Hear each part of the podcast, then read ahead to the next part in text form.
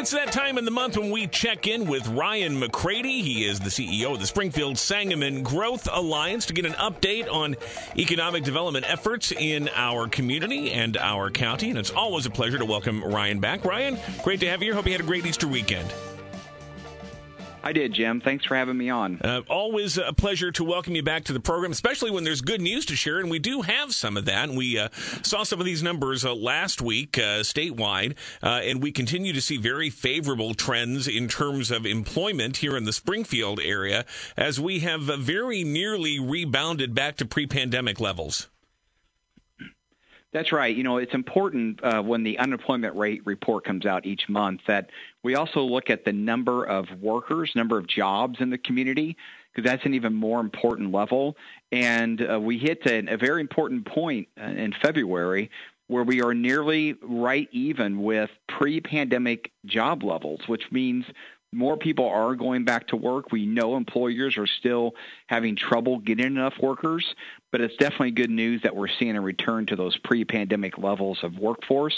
And our, also our unemployment rate is uh, continuing to do well at 4.8 percent, which is below the Illinois statewide average. So those two numbers together are showing positive signs in the employment market. You know, it's interesting though that as you note, even though we are seeing that total number of employed people come back, we do know that there are still plenty of employers who are struggling uh, to fill positions, to have adequate staff on hand. A lot of that we see in the hospitality industry, for example. So, so what's going on here? I mean, have jobs just come back in industries that weren't hiring as much pre-pandemic, or these just new positions being created? What? Uh, why, why do we have that disparity?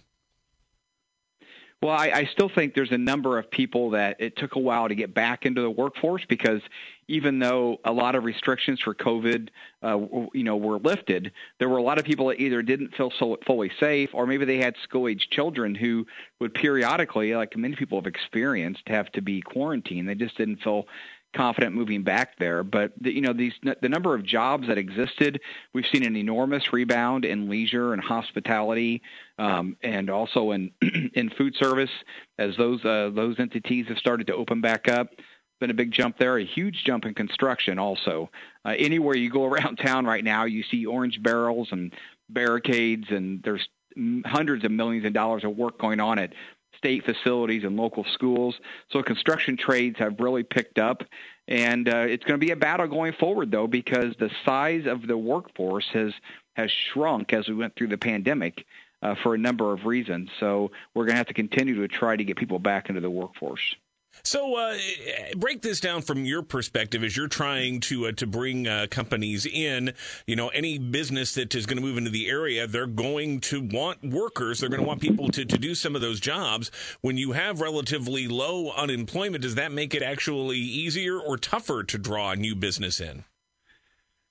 Yeah. So what they what uh, businesses look for what's called a labor participation rate, and that kind of gives them an idea of people's willingness to work, and that's a factor of the available workers and the number of them that are actually into the workforce. So as your unemployment rate goes down, the number of jobs go up. Typically, your your labor participation rate goes up also, and so that's actually a good sign. Businesses are looking for the raw number of workers with a specific skill set.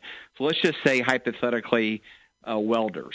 There's a business that needs a lot of welders. If they see you have a high concentration of welders in your community, they will come to town and compete for labor, but they have to make sure the skill set is there. So that labor participation rate is an important number that they also watch. Springfield uh, ranks well on that one. And so even though unemployment rate is the unemployment rate goes down, we can still attract employers into the community. Talking with Ryan McCrady, Springfield Sangamon Growth Alliance, get an update on economic development efforts. One of the potentially biggest uh, local projects uh, that is on the horizon would be redevelopment of the old Pillsbury Mills site. Uh, still a few uh, hoops to jump through to get there, but of course, in recent weeks, that property has officially changed hands. It's now in possession of a nonprofit group. The next step is to get a phase two environmental study done. And the Springfield Sangamon Growth Alliance had uh, pledged to pick up the cost of that. Now, as we reported over the weekend, the city of Springfield has an ordinance uh, that it will uh, deal with in the next several weeks for the city to pick up a portion of that cost, at least $100,000 worth. So, Ryan, bring us up to date. Uh, did you approach the city about that? Yeah. Is this something they did on their own? And how are you going to work together to, to help move this to the next step? Sure. Well, the city of Springfield, Mayor Langfelder and his administration have been key stakeholders in getting this uh, Pillsbury plant to the, the, redevelopment to the point where we are. Uh, the as was you know, as you uh, previously uh, um, uh, discussed, the uh, Moving Pillsbury Forward group has taken title to the property. That is a groundbreaking step towards getting the site cleaned up and redeveloped. Once they own it, we can get the phase two started. Uh, mayor Langfelder and his administration, not only does the mayor sit on the board of the Growth Alliance, but he's a key stakeholder in getting this site cleaned up. Um, the Growth Alliance had pledged to fund the phase two environmental study completely to allow that study to get started. Um, mayor has expressed from the beginning that he wanted to help share some of the cost of that through the city of Springfield. So what we're able to do with the Growth Alliance being the lead on it, uh, we can get the get the process started, and then the mayor can do what he has to do to take that before the city council for their approval. So having the Growth Alliance takes the lead expedites the process. Uh, we knew the entire time that the mayor was interested in sharing the cost. Um, but we also know that that has to be done through uh, uh, subject to the approval of the city council. So it's not something that we talked about earlier, but obviously now that it's been made public and filed before the go before the city council, uh, folks can see that the city of Springfield is participating and supporting the project also, and that is really good news, and that will be critical to show that support from the city as we go forward towards looking for US EPA grant opportunities to pay for the cleanup and the demolition of the project. Okay, we're uh, and and this uh, uh, phase two environmental study that again is going to check for contamination levels and just see what exactly is there that's got to be dealt with. When yeah. do you anticipate that being done so that you can start that process of seeking those grants? Well, we want to uh, that could that that study will start in early May, and we will start getting results in as they go through the process. Uh, we believe it will be wrapped up uh, over a, a, couple month period. And by doing that phase two study, uh, we can start identifying the areas of the property that hypothetically, let's say, this area, this soil can't be disturbed in this area here because of some kind of contamination. Or maybe we find out there isn't any areas that that are prevented from being disturbed. Uh, maybe there's not the contamination there to prevent that. So really, what it does is it paints the picture for not only demolition but also redevelopment. It lays out the groundwork of where that can happen. Having that phase two study done and having that information is critical for both getting grants to fund the cleanup and demolition and also getting developers interested in doing something with the property once it's cleaned up and, and ready to go. Another big development in the last uh, couple of weeks that could uh, be significant for downtown was the announcement of more detail on what's going to happen with the old state armory building. It's been sitting vacant for a lot of years in really rough shape, but the state is going to spend tens of millions of dollars to repair and revamp this and then to uh, move a number of state workers into this facility right there in the heart of downtown. Uh, Ryan, what does that mean in terms of downtown development, in terms of business opportunities potentially yeah. in that area, and just again getting that uh, that state government presence uh, more fully realized in downtown after a couple of years of the pandemic. You know, it's easy for us to forget that the state of Illinois is a major employer in this community. It's easy to look at them as just a public body, but they are a major employer, and so make, them making that commitment to downtown Springfield with that investment in the armory bringing putting those workers in there that's an enormous step that that we can use to sell to other businesses that maybe are looking at downtown Springfield.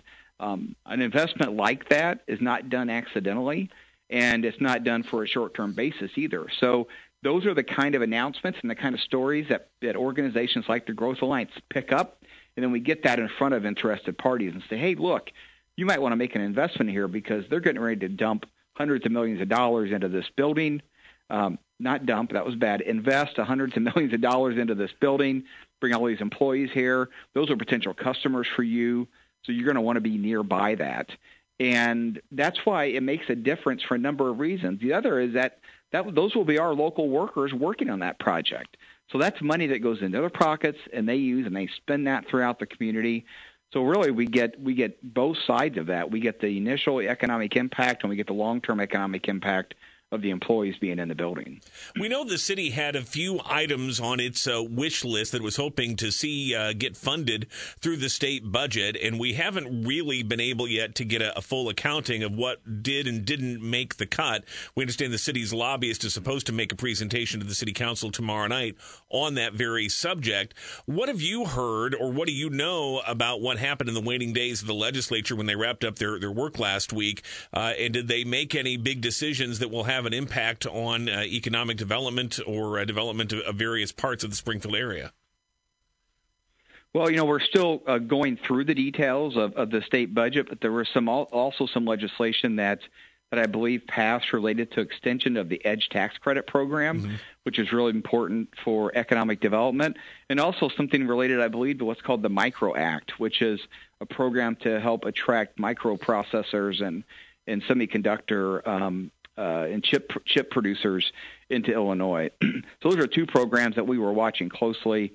Um, I had heard that those were passed, but uh, I'm not in a position to make any guarantees on that. I'm still kind of sorting through all the things that happened in that last minute flurry of activity sure. um, overnight uh, to get the state budget passed. But I believe there are a number of things like that that are going to be in there to help us uh, continue to attract people into Springfield and Sangamon County. Hopefully, we can talk about that in some greater detail next month. Uh, before we let you go, Ryan McCrady, Springfield Sangamon Growth Alliance, you've got an event coming up next week that people want to be aware of. If you uh, have a business in the community, if you want to stand out, figure out how to cut through all of that clutter out there, this could be a, a very valuable event. Oh, I believe it will be on April 28th at uh, from from 4 to, to 6:30 p.m. Uh, we're we're hosting Scott Stratten, an internationally renowned author and speaker, to talk about unmarketing, uh, which is an opportunity to learn about in this age of fast-moving information and digital technology. Just kind of peeling back the layers on that and figuring out what really matters in the area of building those relationships and, and, and growing your customer base and keeping them satisfied. It'd also be useful information for for folks that are trying to understand and retain younger workers uh, as we as the baby boomers begin to retire. We've got a whole new crop of workers that that uh, that are changing the culture of the workplace. How can we help retain them? Um, this event is only thirty-five dollars to attend, and it includes an an hors d'oeuvre reception following the event. Uh, it will be entertaining and informative. Uh, so we hope folks can attend. They can check it out at thriveinspi.org slash events. They can register and pay online right there on our website. Again, that website, thriveinspi.org. Go check it out. And of course, you can learn more about the Springfield Sangamon Growth Alliance there as well. And each month here on Springfield's Afternoon News on 92.7 WMAY. Ryan McCrady, thanks as always, and we'll talk to you soon. We appreciate it. Thank you very much, Jim. Have a great day.